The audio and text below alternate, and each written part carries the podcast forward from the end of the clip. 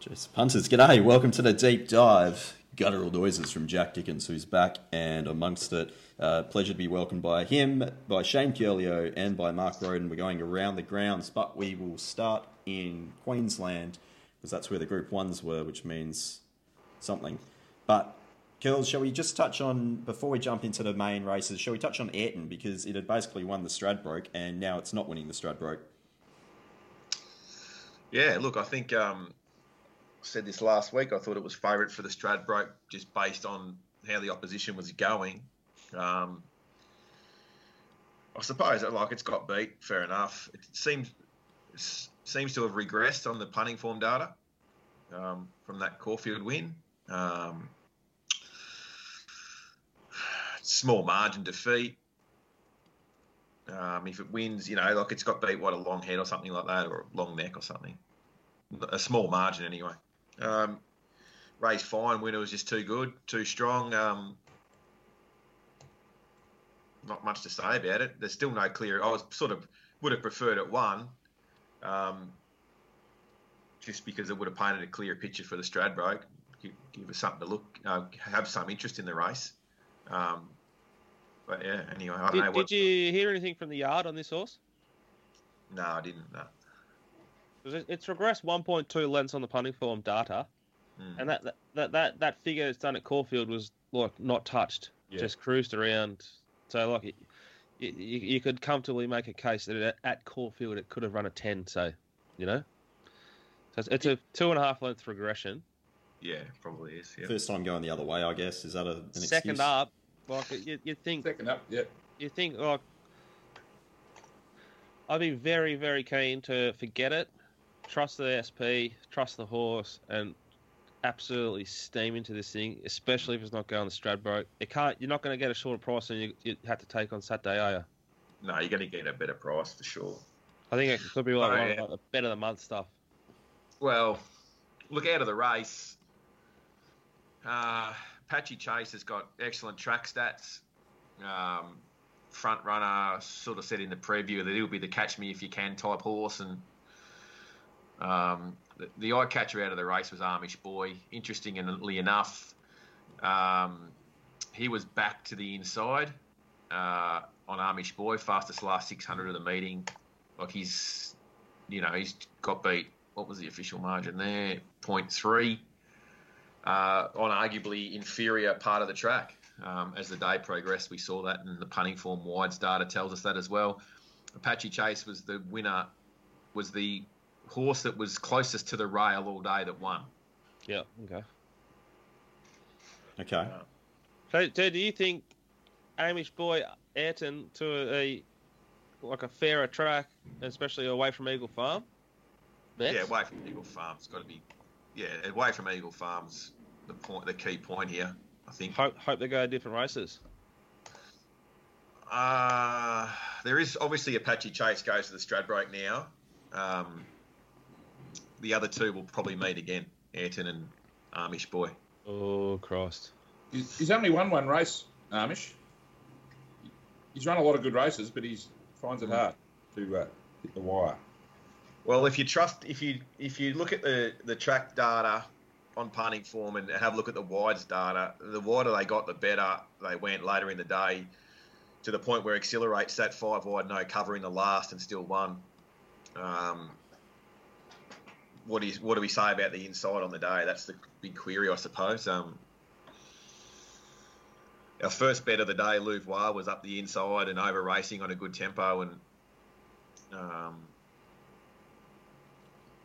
may have got bogged down a little bit. So I don't know. I've got to go back and I don't have a firm position right now on track.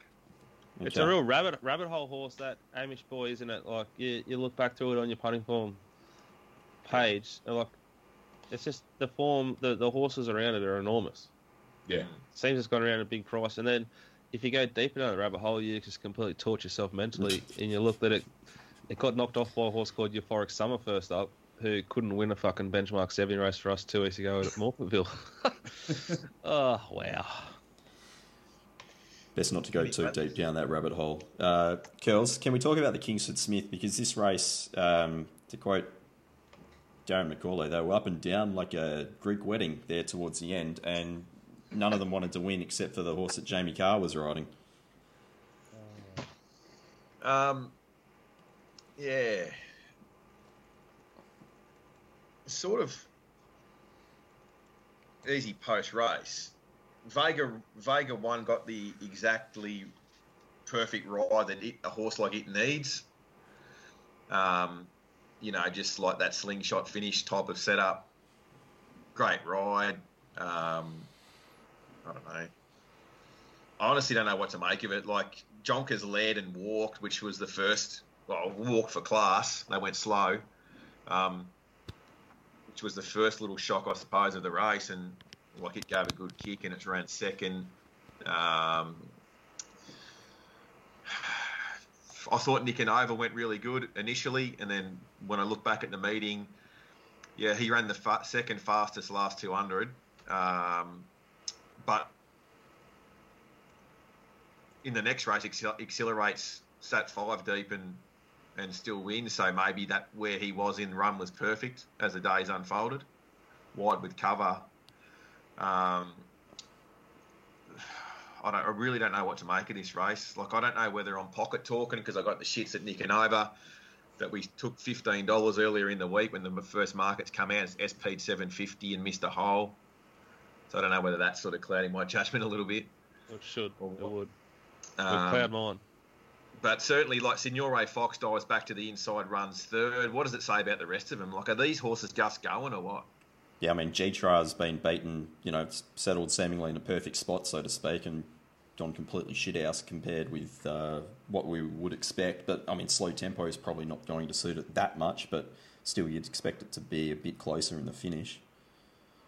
Um, Yeah. I mean, the- uh, 4.2 lengths separated the field. Roden, you got any theories on these like older champion horses that sort of go off the bit a bit? uh, who are you a bit, to? bit a bit. Well, Uh, Gytrash. Yeah. Well, he had an issue, didn't he, before this prep?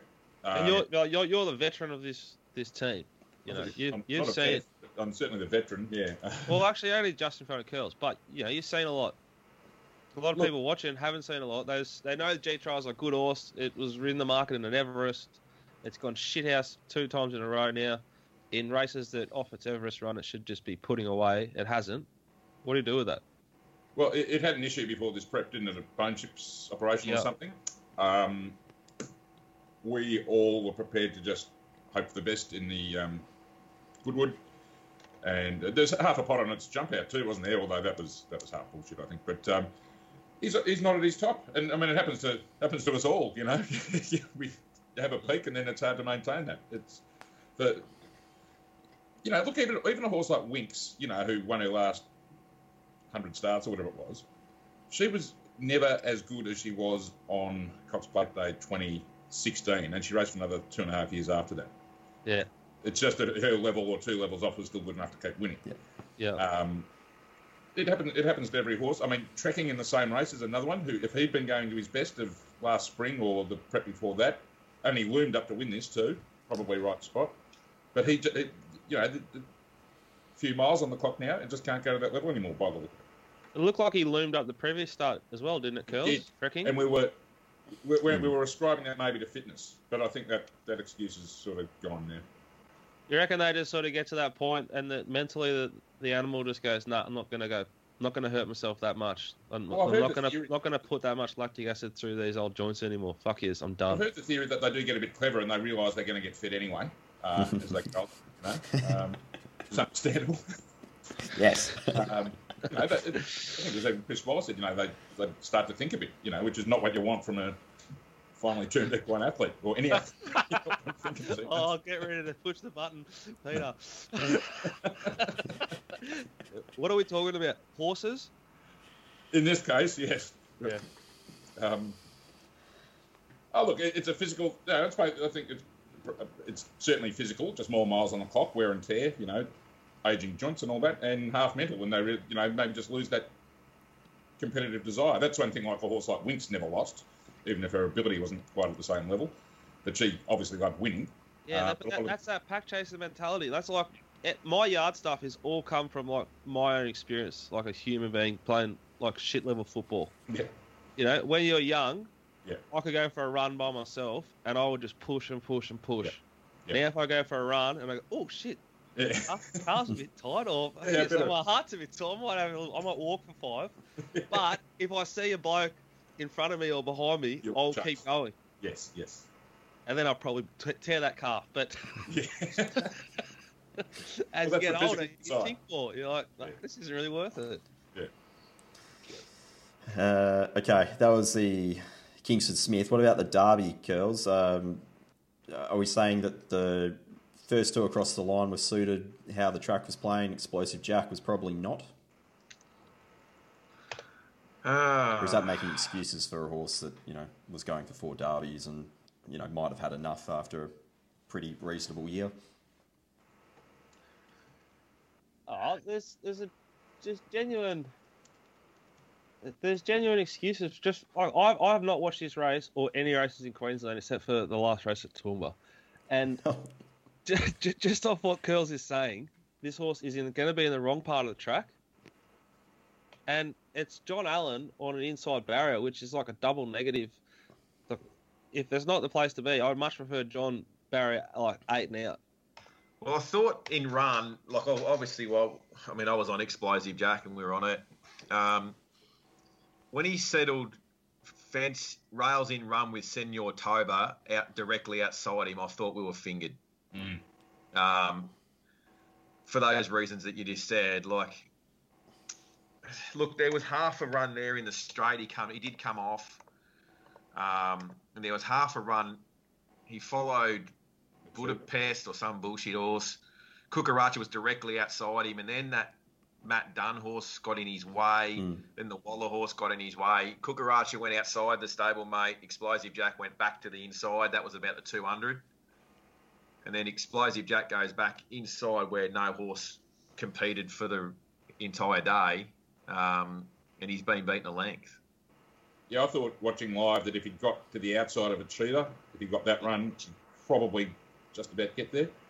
But he didn't. The, the interesting about Senor Toba, I mean, pretty sharp bit of riding from Bowman to get him into Yeah. one off from the outside gate for a start. Yeah. But he's outside the favourite, and he did not take off around the field until he was absolutely certain that Explosive Jack was going to be stuck in traffic. He It was the perfect ride. Yeah.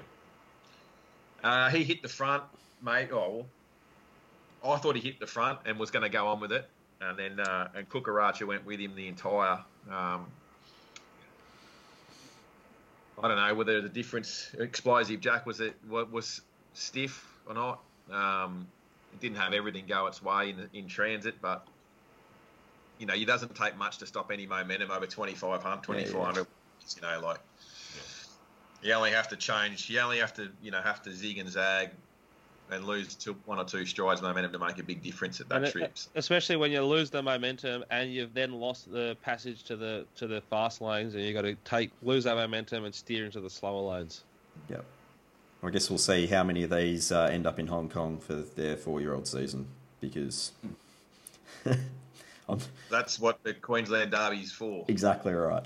Exactly It's right. still it's an amazing training performance. This explosive Jack, like, and also quietly the reverse to the um, the previous mock with that horse that we backed at Morphettville. We backed Laquiro to beat this horse at Bendigo. Quite a big bet. Yeah. Good on Laquiro for knocking it off. 'Cause it's, it's then gone on to won two derbies and almost won a third. so yeah, cheers.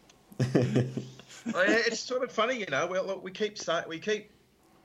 We It was often- fucking enormous at Moonee Valley Curls that day. Pete, we were there, and we we all Yeah. you and I we back um, Grand Slam. yeah. Like we, we were sitting there. We go. I think it was Car Road Grand Slam. And, like, if this thing goes forward, just hit the button. So they went past us the first time, and our, our stack was on. You know what I mean? and it was a big run that that day as well. It's it's a fucking impressive horse. It's been up for a long time. Yeah. Great training performance. Okay. Yeah, we say that we say that regularly. Great training performance. Um, it's becoming normal. Mm. These training performances. Waller, Maher, Eustace, like they just keep producing. This Kukaracha's been going around a bit. You know, he had six of the first seven across the line in the roses last week. Waller, like, He's got the Quinella in the Derby here. He's um, and still, you can back everything he takes to the races over the last three months and win. Just back him blind, every horse. yeah, I might start doing that. Yeah. yeah, what less time consuming. Fucking Oh, hell. fuck, yeah. Um, the other race probably just probably worth a quick mention was the um, was the two year old Sires' Produce. Yeah. That was a group too. The, Yeah. the the winner is actually the half to Samizdat and Samavare for uh, anyone who's interested in Perth racing. You probably recognise those names. So uh, handy little family. But um, what do you what do you take out of the data curls? Because there's a few sort of like pooey looking performances here, and Converge has ended up. Like, oh, let- let's just start though. How, it's a, how is this a group two? That the figure is a disgrace. The figure Yeah. wouldn't win like most races at Sandown on Wednesday. Now, there's a, now these horses will go to the Group One 1600 metre race in a couple of weeks' time, and God, look, It's there a, was some, com- it's a complete myth. I'm, I'm, t- I'm sorry to, to cut you off, mate, but like, fuck this. Uh. It's just mythical. Why are they, these group races? Like, there's so many of them. This is not a group race. And then they'll go to start or like, it's just a, it's, it's oh fuck, it does my head in. Look at the Group One weight for age race. Look at its figure. Yeah, it's terrible. Like, just if you're watching, do, do the maths. You notice how like we're huge on being accountable, and we'll give you our results, win, lose, or draw, because we want to like go. We're either pretty good at this or we're shit at it, and get on with our lives. Find me a breeder or a, a trainer that goes, I've spent X amount on racehorses and returned you Y. Like You won't find any. Like that's it's ever all happening. over likes. You know, this is a little off topic, but the best um, breeding ad I ever heard. They used to have a, a radio ad for Mossman when he first went to um, stud, and their selling point was that Mossman broke the track record at Moonee Valley, 2,040 metres, the same day Might and Power won the Cox Plate. Now that's true, but he, he won in race two, and Might and Power broke his record by about three seconds later that afternoon. that is the best ever. Um, well, look, I suppose uh, out of this race, I don't know. Like Converge ran really well. Port Louis was um, synthetic hoof filler first time and ran really well. Um, Been up a while too, hasn't it? yeah, I don't know. Like Ranch Ranch Hen was shit. Um, yeah, there's just like there's so many horses in that race that were just going there hoping Yeah. um, that they could run 1400. It's just Well, not oh. even a race. I don't want to don't spend know. it. It's smart. It's, it's a like if I owned one of them, that's what I would be wanting to do. Because you don't have to be very fast. So what happened with Converge? Because obviously it's drawn widest. It's a horse that typically races on speed or has Oh. been in Sydney, and it's ended up basically last and flashed home. I mean, surely with a vaguely even track next start and half a barrier roll forward, like Hard to beat. yeah. Wasn't it in A ground? I I mean, yeah, but it's it's also defying against its own pattern. I mean, it's going from being a front runner to all of a sudden being last and having to keep finding. I mean, it's just But if you review the race, Peter, you saying it's not suited, or you're saying suited? I'm saying not suited. I'll have a look at the replay, but um, I'm guessing that Tim Clark has schnicked the thing from wide straight back to last. Yeah, fair. And uh, also, having said all of what I just said, fucking Extreme Choice is going pretty good at stud. Oh, it is. well, maybe send a mare to him. Um, Mares. All right. I wouldn't. Um, I wouldn't discount the last race.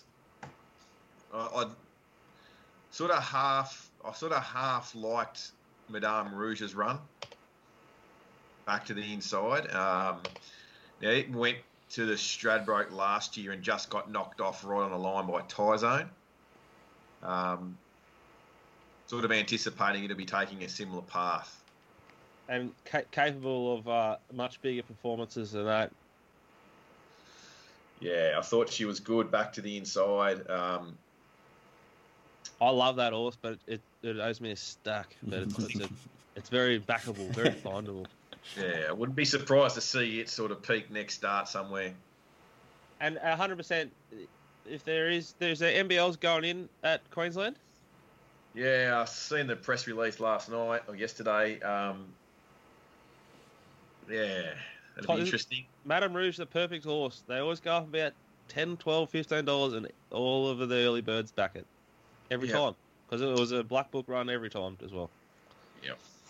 So we'll see what happens here. It'll be interesting to follow the format of this meeting. Um, Eagle Farm traditionally is a track where horses find it hard to find the line in quick time. Like finding a horse to break 12 seconds for its last furlong.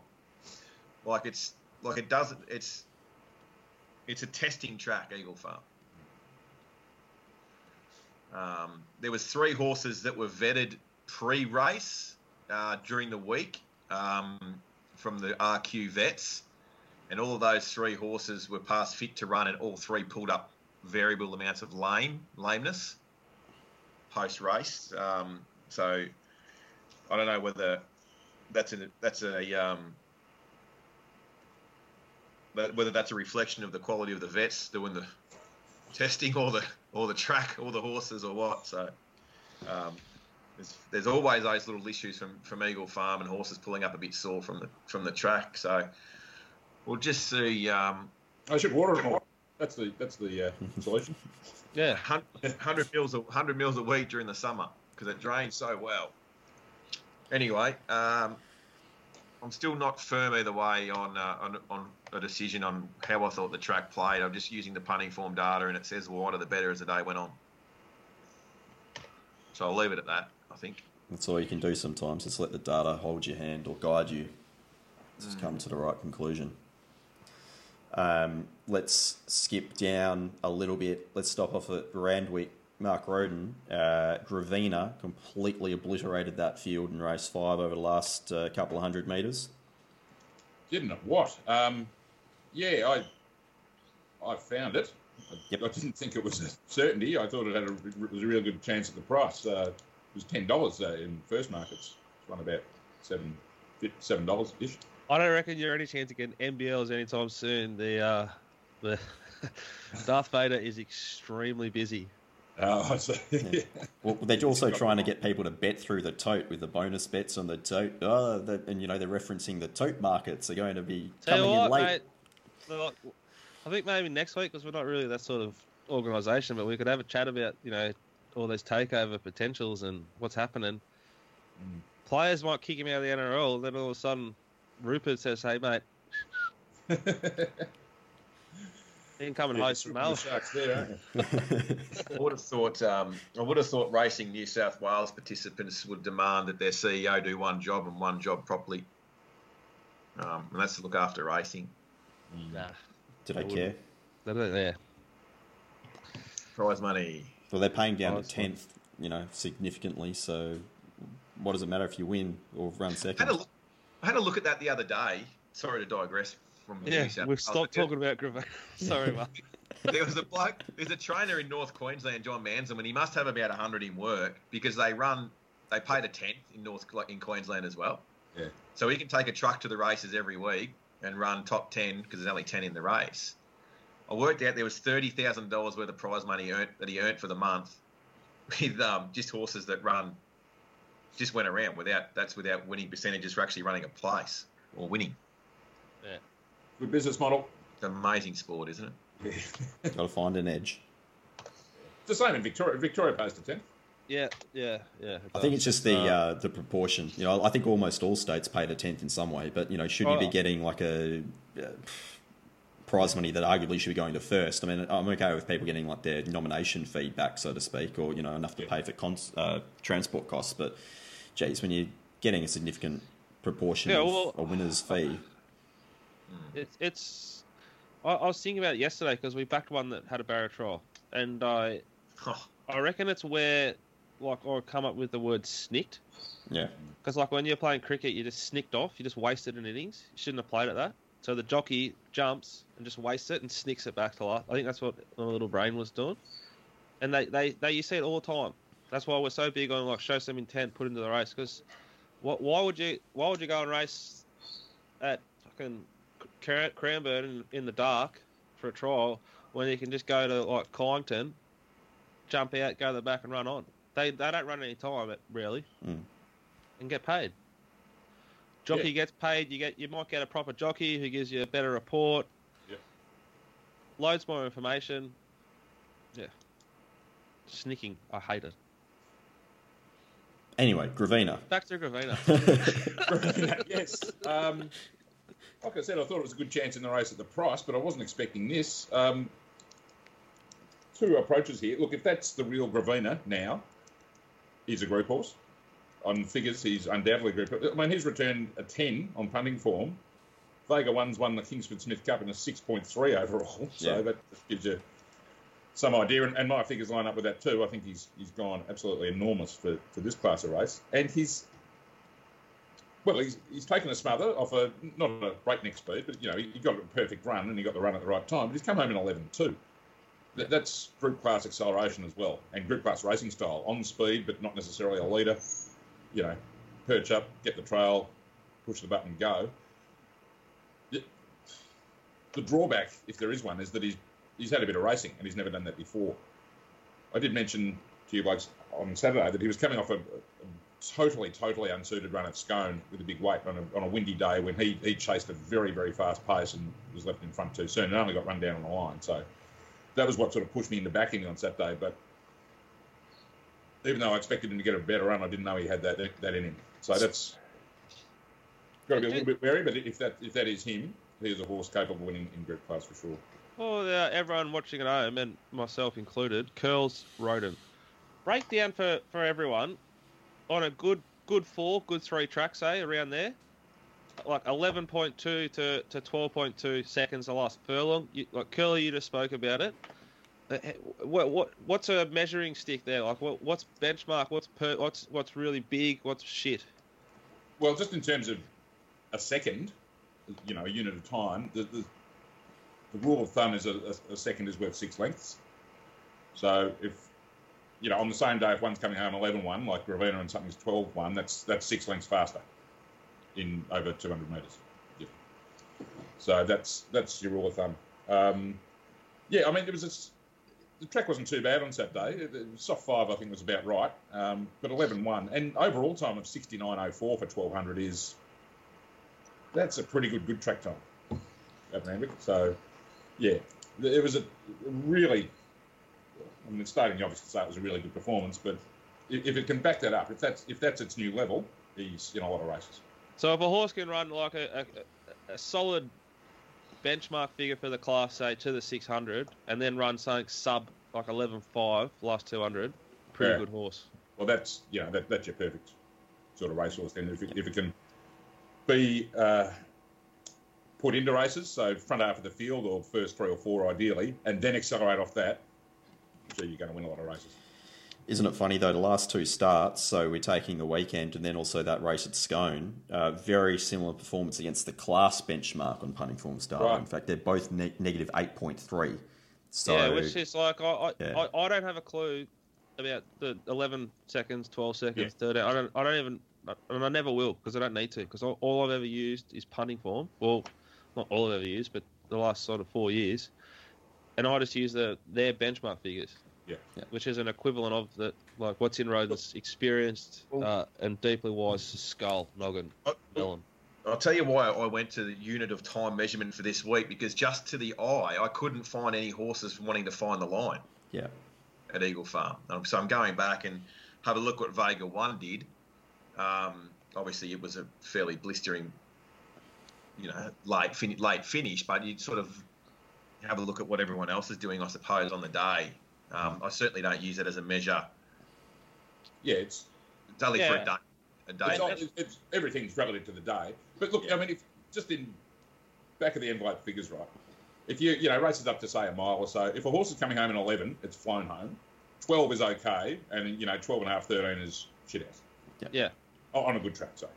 But it's unfortunate we don't have uh, public standard standardized times for each individual No. race course or each individual individual state. I mean, they've got them in Hong Kong for Happy Valley based on the class, we've, based on the got distance. Fucking, we've got a group two Yeah. where they're running minus twos in a sport that's funded by wagering, Hmm. in a sport where you have to pay for the data, Hmm. and then you have to either be incredibly intelligent or resourceful to actually get a bet on.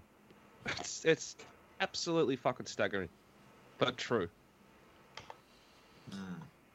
It's a wonderful world. Uh, probably the other horse that's worth, I guess, just talking about briefly at Randwick is that uh, April Rain Uh, no real yeah. support for it on the day. What, what what are we just saying? It's hasn't come back this prep, or it's just too too fat. Which race was it? Race, it seven. Race, uh, what was it? Seven. Yeah, Dream Circle was the winner. Yeah. Um, April Rain's run unplaced. Yeah, Dream Circle beat three first uppers. Um, mm. I think the race is rated okay. Um, Dream Circle's gone really well, but um, she's this is the, this is the downside of SP profiling. She's been mm. favourite, I think, if not every start of her life, very very close to it. She she's run she's run the biggest figure of her life. Yes, that's what I said. The race has gone well. yeah, the market's wrong, isn't it? It looks like it. It looks like she's at first up last prep. She there was a bias at Canterbury, you know, hot rail, and she sat back, circled about seven wide, and run just pissed in. So everyone's thinking. Uh, ever since then, everyone's had a you know a group horse. Well, and, and she ran a figure that would have won that two-year-old race up in Queensland on a negative two point seven. Like it's not a big figure. She ran a four point one, third up last her last start of the preparation, second preparation, last preparation. Yeah, yeah. She went a six point six slow, which is a disgraceful time first up, and now four point two, which is a PB by 0.1 of a length. Yeah. So in in our database, me and my cousin Cam O'Brien's, we have a SP rating figure, and her SP figure for every start is above its performance figure, which is just tells you that it's generally overrated by the market. But the market's very, very intelligent, so they must be seeing oh, something they love. The, yes, well, the, the, the, market is right over the series of 10,000 races. We know that, but it doesn't mean there aren't individual stats. Yep. yep. Uh, Jack Dickens, there was three very fast tempo races at Caulfield, producing three winners oh, with big overall shit. numbers on punting forms data. We're talking award yeah. winner, Strategic Phil, Wright, and Rose. The first two shit me to tears. Now, who, who had award winner sitting outside the lead apart from the market? Because this thing, this thing fucking hemorrhaged. It was a huge, huge overlay for us on Thursday afternoon when I did the prices, first lot, like first edition prices. Thought, nah, I don't want to back a horse that's going to get worse than midfield at Caulfield out of the chute. Massive error. Fucking bad mistake. Poor gambling. This horse was like, what did it open? It opened like twenty one dollars. It started four forty, four sixty. Pissed yeah, in. The VOP flux were like six fifty into four forty. Yeah, and there was some big goes the tote early on Saturday too at Caulfield, which which was spot on. Um, but like if you had the inkling or the note inside that this horse is going to be ridden positive, you would have taken.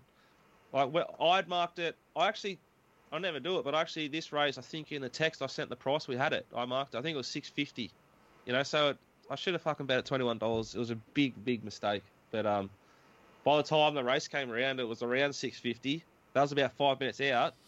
Because I think I said to you guys, like to to the to our clients or customers, and you know, I've got it about the market 650, which it was. It started 440, 450, so it's a huge go last five minutes on top of the bigger go. Huge performance, but the horse that made me the most ill on the weekend is this fucking strategic fill, which so uh, fr- Friday the week prior, my son got sent home from daycare because he'd no, he didn't get sent home from daycare. We didn't take him because he caught hand, foot, and mouth from daycare. I then caught hand, foot, and mouth from my son. Uh, it is a very brutal thing to deal with as an adult, in my experience. It is not pleasant. It hurts. You know, curls, curls would know. Rode it. You know when you were training in the middle of winter and you stuck it out in the cold, and then you went inside, had a hot shower, and that like burning sensation on your fingers. Yeah. That was my hands for a week. My throat cast. Went to the doctor on Saturday in between a race, just up the road and back, to get the clearance to get the son back to daycare. The only race I didn't watch live, but I listened. And Peter, how many times have we back fucking strategic Phil? Uh, at least four. Potentially even at Wangaratta, but we backed it. We definitely backed it at Warrnambool. Yep. Uh, backed it another time where it's flown home and just missed. Back to um, that Caulfield behind Aussie Nugget for sure. Yeah, like if it just showed intent, it wins. I'm riding the bike because the kid gets car sick. This I can't make all this up. This is not true. This is all true. So we're riding along, and I've got the phone blaring, and I could hear it's outside lead. And if I was at home, even on the 15 second fucking delay, I would have pounded that thing to at least a neutral position, if not a very big winning position. and you just ride home. And I got home just as he crossed the line, and I fucking knew he was going to win. Now, this thing has run a career peak at start number 30. Yeah. It's improved seven lengths off its previous start. It's it's never it's and its previous start was its uh, near its PB. It's run two seven and a halves. It ran a five and a half last start. Now it's run a thirteen. I think there was Sus. some. That's a bit sus, isn't it? No, it's not that sus because there's absolutely nothing going on in this market at all. It was friendless. And the worst part was the opposite to award winner. If I was fucking there watching, this thing got out to a just just on our price, come and jump. So, um, intent. Billy There was some- Egan, intent. Holy shit, you know. There was some really, really genius narrative on a uh, on Victoria's Racing Premier uh, Premier Racing Channel, um, saying that if you go out in fast time and come home in fast time, you run fast time overall. I I don't like concur heartily. That's it's very hard to disagree with it. Light, massive light bulb moment for me, Mark. Um, uh, but geez, they've they've run some time early there, haven't they? Yeah, just uh, what they go. They went thirteen point two to the uh, six hundred above. That's like a um, one of those confident rides that um, horses from a certain stable in Queensland uh, get given from time to time. Yeah. Yeah. Well, no. Well, maybe the horse just like can handle it. It's never been given the opportunity.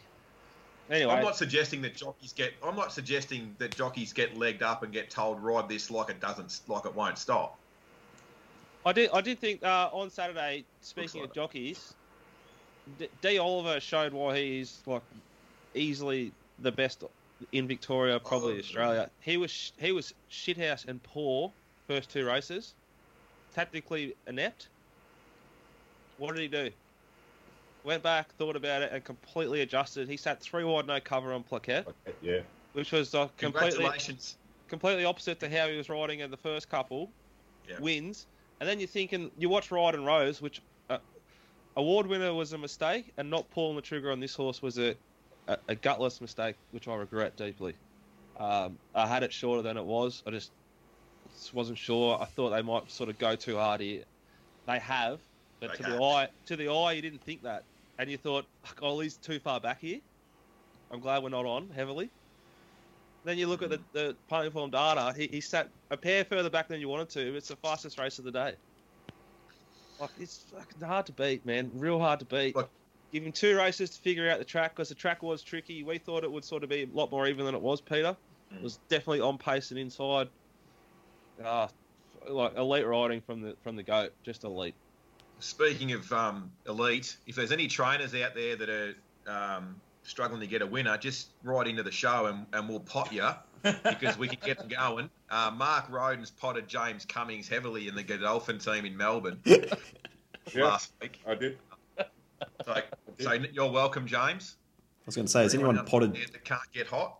Let us know. Has anyone potted Moody lately? Because he's he's still just going. Oh. Like he's just so consistent, isn't he? Like that strike rate, I don't think that win percentage changes ever. What about the market? Oh, it's wonderful. Like it's steamed in for um race seven, right? It was there was two horses I sort of wanted, and the the, the only one they didn't want was Yonkers. Race six, Yonkers has improved by six lengths to win, to knock off last week, who the market was so so on, who beat Bedford. The market just all they wanted was another dollar, who was completely blessed in run, great ride Cam Ruilla, and uh, significance w- was given a pretty good ride. See, knew it, but plain. It was the other one they wanted. The market has no fucking idea how to handle Peter Moody. In my opinion, I, like it just confuses me. I get a bit, ooh, what's it doing? But then, can it consistently be wrong? Probably not. Definitely not. So sooner or later, they're going to get it right. That's that's what happens in my noggin. What, what the hell happened with Yonkers' tote price in that race? Oh, What was going on there? So what is uh, two dollars thirty best tote? Yet, what's this last traded price on the fair was Three dollars twenty. Yeah. Jesus Christ. That's uh, that's over fifteen percent difference. Yep. Well, Well, some- when you're at a ten percent, must have must have been all those free bets coming ten into percent, the ten tote percent pool sling plus plus you're not paying commission, Yeah. Yeah. probably the same price. Okay, uh, let's touch on Belmont Park because Oh, let's fucking start with just two bits of outstanding positivity. No one does this because he's hosting all the time, and I always forget. But Pistol Pete put together a 25% pot month in May. The middle of the year, you're swapping between Ascot and fucking Belmont. You're in, you're in the Yarra Valley leafy thing with a leaf blower and someone jackhammering all the time. You know, you're in isolation and you put together a month of 25% pot. You are a, a, a wizard. You're a genius. Don't call me a And if you're not buying, if you're not buying Peter's stuff and betting just intelligently through the week in WA, then you've got problems and you need help. it costs fuck all, and the, the information is outstanding. Get on board and support him. And Peter, you think it's now not a trench, but God bless it, whatever it is, it's a swamp. we were completely fucked. We were gone. We are dead. okay, And Pikey hit it, and we won. so for, for background, for those who weren't betting at Belmont last year, there was a small hill which caused a bit of a trench formation around the 150 metre mark at Belmont. Now, it would fluctuate week to week depending on how firm the surface was. They've done some remedial work in the off season, I believe, to just try and smooth that out, and that's happened. But there's been a sticky spot just before that at the 170, which I'm going to call the swamp. Now, it's about 20 metres by 20 metres. Chris Nation was describing this all on radio yesterday because, of course, when it's Bob Peters' horse that stumbles and loses the race in the last, the whole world blows up. If it was anyone Oh. else's horse, they would have been, oh, fuck, it doesn't matter. But no, it was Bob's horse, Battlestorm, which ah, arguably could have won. I'm not saying it definitely was going past the Oh, rodeo. Peter, if we were sitting at the 200 betting in play, we would have taken a dollar five. You would have gone bang, fucking bang. I'll take the lot. I would have a lot. backed. I would have backed Narodio. Narodio was very strong over the last 200. I'll say that. What a ride! What a ride! I thought we were in a bit of trouble at the top of the straight. Oh, Yeah, sort of lost ground going into the corner. Anyway, this swamp apparently has been there for the best part of four years. It is worse when there is wet weather. They are obviously aware of it. They're going to try and do something to remedy that fact. But you just have to be war- you just have to be wary of the fact that you know it's a winter track, and yes, there is going to be some little obstacles, so to speak. But it's not the trench. The trench did claim a victim in race uh, six from memory. No, race three. It was on opening day. It was I'm Eugene. It was along the inside. No one picked up on that. No one actually jumped up and down. But you know the horse is twenty to one. Why would they? There was Wrong two colours. victims. There was yeah, wrong colours exactly. There was two victims of the swamp there on Saturday. There was no victims to the trench. The other victim was Lord Help Me Run, um, which we had a very very small wager on. But if you watch the replay, you see it stumble at the one seventy. How many weeks in a row is this you winning, winning the last race? Three or I'm two? not sure. I haven't got data on that. I, they're all blend into one. Well, if you're watching at home, you haven't got on board, you, you, you will now. Yeah. I like to double, sometimes triple press Peter's last play. It's my last bet of the night, and it's, it goes good. I was uh, double and triple press because Narodio kept drifting. It was three dollars twenty in the morning. It's SP five thirty. When you Um, sent it, it was five dollars the fare. Yeah, so I, I doubled and tripled and just have more on. The more you have on, the more you win. Um, the feature race is won by the Velvet King, who absolutely obliterated the Belmont Sprint Field. Um, that horse has recorded a PB for WA. It obviously went across to Victoria. Was with Moody, wasn't quite right. It's gone back to DMAC in Perth, and basically, if he gets anything remotely around a softish track in the Hyperion, it will win. Full stop. There you go. Good. Uni Times ran fifth, Peter. Yes, uh, I wanted to go back looking for excuses for the horse. It was just a bit slow away. Jumped really well in the Northern Sprint, settled outside the leader. I was hoping it would get into a similar spot. It sort of got held up by KC, which I think is just gone. Uh, that horse I've never been a fan of, and it's just exposing itself time and time again. But I hope they keep running it because it takes up market percentage. Um, anyway, it sort of basically got held up a little bit going into the turn uni time, but it still was a little bit flat going to the line. So no real excuses there, but we did take early, was it 12 13 $14 a place, so it would have been nice if it finished a length Yeah. closer. Do you bloke, do you blokes triple press any of Peter's stuff? Well, it's hard to when you don't have minimum bet laws in WA, isn't it? Look at all these Yeah, other but late- cities. But late, late, late, you can have more on. Yeah, you can. I, but- I, you, you're like this month. You sent like 80 units, say, you know. I would have sent 160. So I'm already trying to have more on if I can. But also on a Saturday, I don't see the first sort of four or five at Belmont because they fucking jump like literally around the time of the Victorian race. yeah, it's Yeah. It's pretty torturous. It's actually been all over the shop with the scheduling the last month or so. Usually we come right off the back of Sydney Metro, but uh, a few times they've been off the back of I think Victoria. One time was off the back of Queensland. It's just it's tough trying to and- work and, out where um, you are. Unfortunately, I don't think that's the rebate seeding stuff's done much on, on Betfair, Curls. Do you reckon it has? I don't know for WA. I haven't taken enough notice. Um, like it's, I, I'm hoping it was more liquid because you need to be st- still quite tactical when you start dropping in if you want to on things you know fifteen to twenty five dollars. That's there's not much there in the run, is there? Yeah. It's done zero. You know why it's done zero? Because no one's able to get on for anything substantial early. Early, yeah. Like full stop. It's just um, turnover is king, and they're limiting turnover by not having minimum bet laws, and it's so far behind the other states. Queensland's going to completely donkey fuck it from now, because why would you bet in WA if you can't get on? Doesn't matter if you've got half an idea. What you're just going to wait and pick and choose your spots late and bet on Yeah. the tote. Just Right. bet it, SP, yeah. Yeah. So well, great. You lose you know, up to ten percent of your edge by betting late. Not all the time, but sometimes. Yeah, it's so it's just it doesn't matter what like the fair anyone does over there, does it? Until I don't I don't I don't know if the rebates though even working in Victoria. I think it will if they persist with it. It would be But I'm not yeah. I'm not looking at the market like eight minutes out, like when your stuff's coming through, and I'm trying to like just drop a little bit in, and and going, oh, I can just get a bit on there at that price. You know, if you if you went on and tried to back a horse at 20, 20 to one, would you say? And you tell me if this is the same in Queensland and New South Wales, guys. If I want to back a horse twenty to one at at Caulfield, eight minutes out, and I had hundred dollars on it, that would collapse it for a bit. It might jump right back out, but you can't just go have it on. Um, eight minutes out. What on a Saturday? Yep. Yeah. Give him two. Yeah. Yeah. Twenty like fifteen dollars or more. It's just where Yeah. Yeah. thins Yeah. right out. Below that, yes, have whatever you And- want on. yeah. You're probably taking all that's available Mm. at that odds range. And uh, yeah, and as you say, then if the big boys don't like it, it snaps back. But um, yeah, at that time, that's probably about it.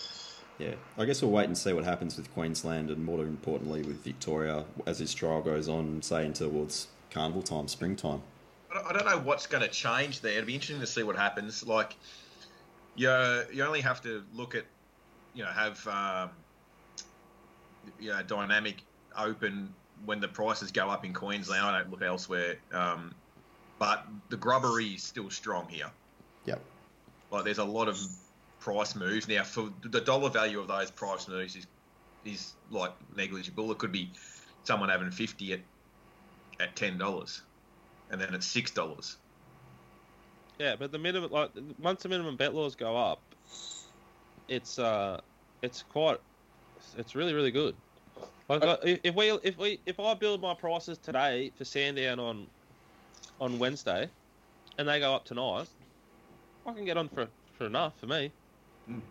So It hasn't, uh, and it's had no impact on the time of release of markets either. No, it has. Well, I think I was talking to maybe Curls. We wanted to back one at like Geelong on a Friday, and they weren't even up on Thursday night. But I think it has to, and this is because I mean, I suppose for the big city meetings you won't see much difference, but look at it from the bookies' point of view.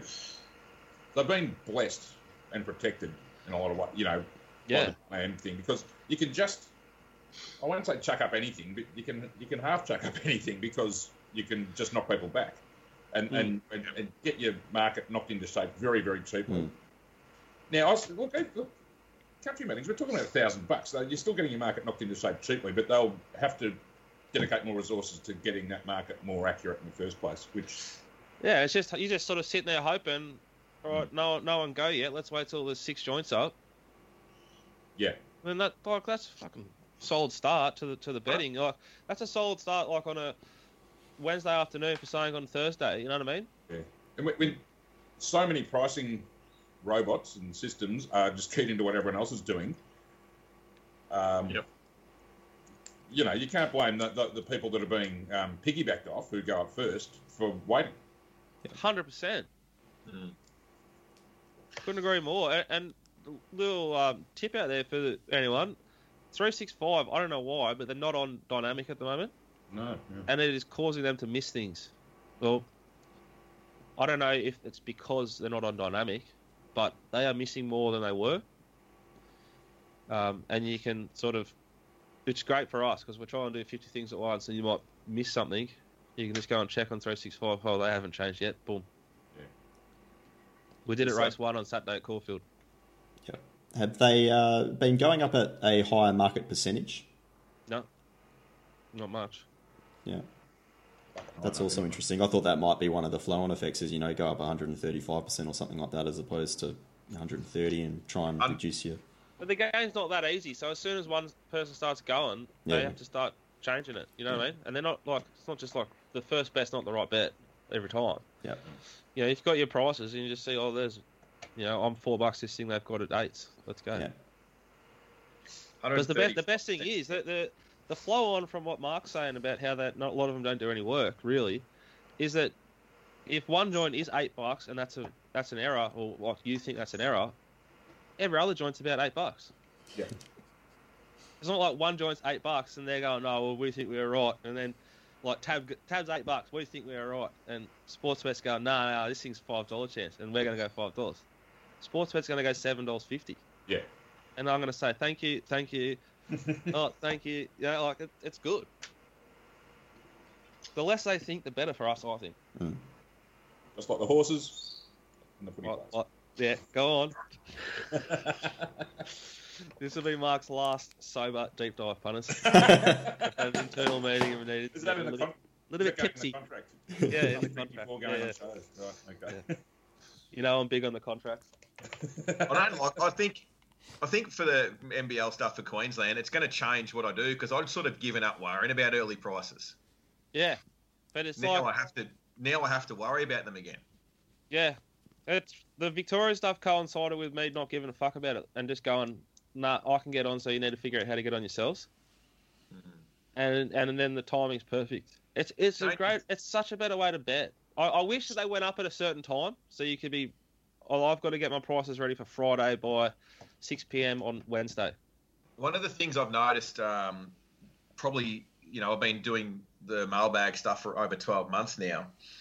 Um, well, from when I, and f- even from when I first started punting, I was, uh, it was easier to be a, to be grub to be a grub, and get on some early prices. Now, obviously, with the mailbag and, and changing changing it a little bit, where you know 99% of my bets were sent after 9 a.m. race day. Well, hundred percent were. Well, there's a couple of there was a the odd bet was for the Saturday, the main metropolitan meeting Saturday. You know, I've sent a few early prices at like Thursday or something because it's accessible, it's tab, and you know you can bet cash or whatever else. Now with this uh, MBL rule change, it'll certainly change how I the service that I provide because like the bets will be coming out when the markets come out Yep. Yeah, but it also and it I- also like um, and adjusting on race day. it's a great way to bet. Like for like for us, we might have Jackson going to like Bendigo, and I've already spent eight units or ten units for us, and we're often in like in a really strong position versus the market, so he can then adjust slightly and pick it off. Like, but you don't have to do that because the market's more volatile and there's more liquid in it and more movement. Like Saturday, we our first bet for Caulfield, which could have been on Wednesday night, was Saturday about eleven o'clock, and we, I won twenty five units or fifteen units on Saturday. Yeah. You don't have to knock them off early. No, you don't have to, but Award winner, you also- should. But you also know you also know from from how we bet and, and the data that we use, you also have a very good idea of what the steamers will be. yeah, I love that word, steamers. We should have a product called the steamer. The steamer. Don't say it, Peter. Speaking speaking of steamers, Peter. shall we talk about the week ahead? Oh. it's a glorious. It's a it's a fucking glorious week in Victoria. I I actually really happy about the lockdown. If it lasts a couple more, like just a few more days. I've had hand, foot, and mouth. I've missed nothing. It just lets me focus more on working.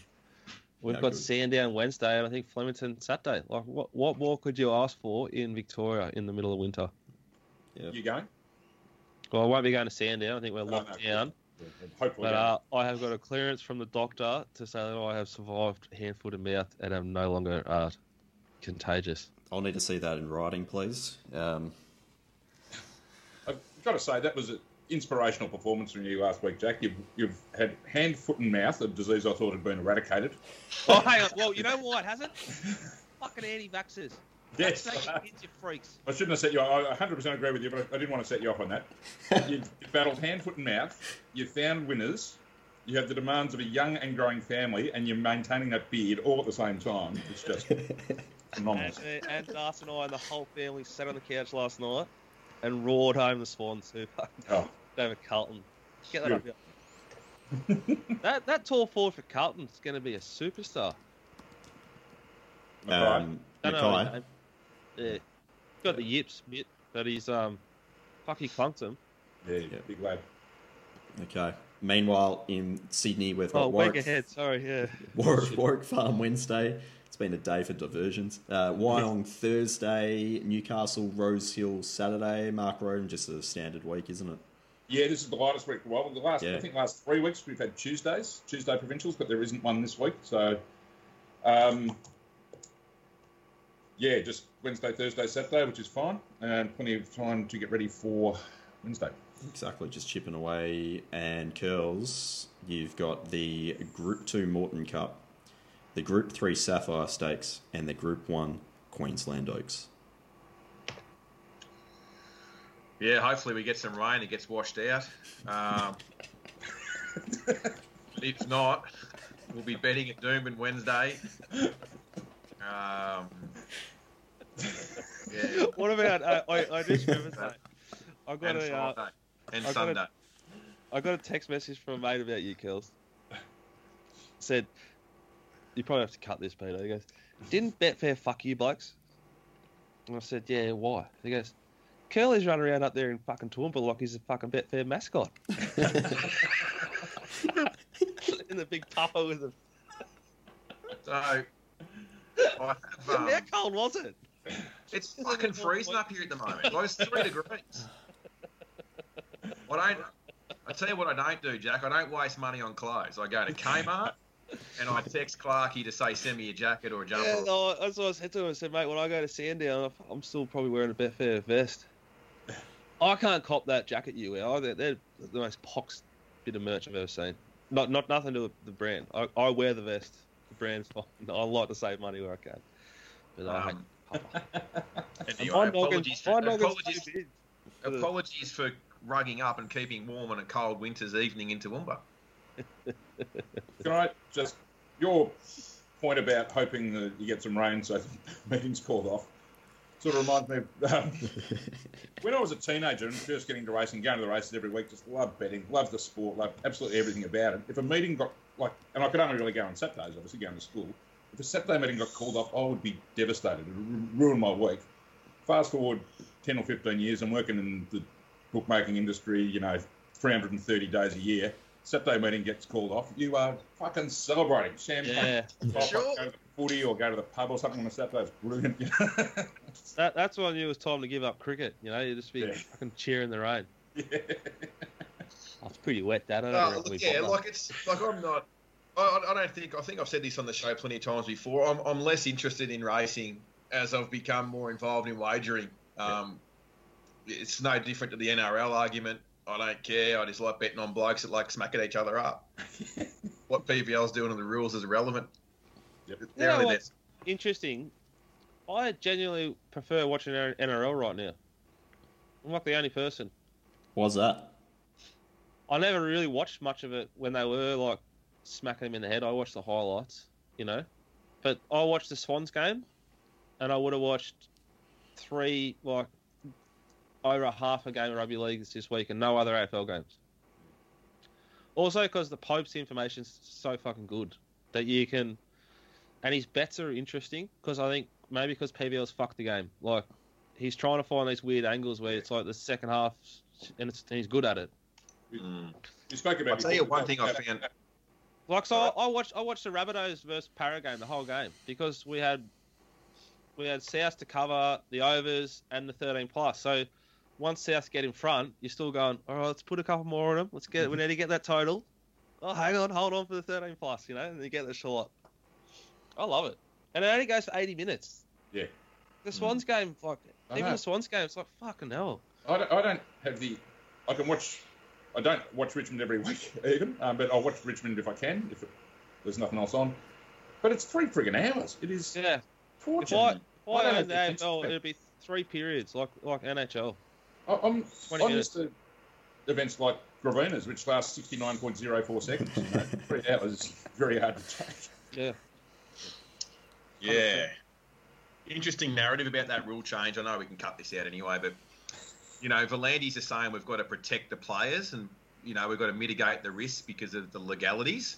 Yeah, and he and he bluffed like a threat from from like a mythical thing, and like in racing, everyone's exist. dependent on the job and has like limited ability and doesn't want to upset the apple tree. And then But you know in, in rugby the- league, they're just like, shut the fuck up, mate. Like, so you've got the PVL supporters cheering him on, mainly the ones that are employed by the media agencies who PVL pays shitloads of advertising dollars to. yeah, um, talking about you know need to to look after the participants because you know, and then so I've read on Twitter someone re- retorted to that saying, well, what about the racing industry? Like, is there a more fucking dangerous industry Mm. or profession? Well, you're worried about a few head high hits in the NRL. Like every time they throw a leg over one, they can come back dis- just like with a disability or dead Yeah. Yep. because of the risk. Like if you're going to talk about mitigating risk, fuck me dead, we'll be betting on greyhounds. yeah, and also like they get paid. Like it's not they're not like slave gladiators who are forced to go and perform and risk their lives. Like No. it's like jockeys. I tell you Like, what, hang on, reckon- oh, hang on, Cam Smith, you want to sign that? Yep, sign the contract. You're playing rugby league. That's right. Could you imagine Pistol would definitely would have had a set two onto the back or the Coliseum. He would have been sending out info on that live deathmatch gladiator fights, wouldn't he? Oh, yeah. He would- be like, He he'd be like down, down amongst in the ambulance. dungeon, like walking around, just like free man, where they're all chained up, What, Yeah. what, what about the track buyers and the chariot races? You would have been all over that. What's the data set? All right, very good. That's been a bit of everything. That's a uh, concert, comprehensive deep dive. Bloody wonderful. Enjoy the editing. Nah, no, wait, I don't need to edit any of that. no, no, I think that was all sweet. Apologies to everyone watching at home. You reckon a match of AFL goes for too long? Welcome to the deep dive.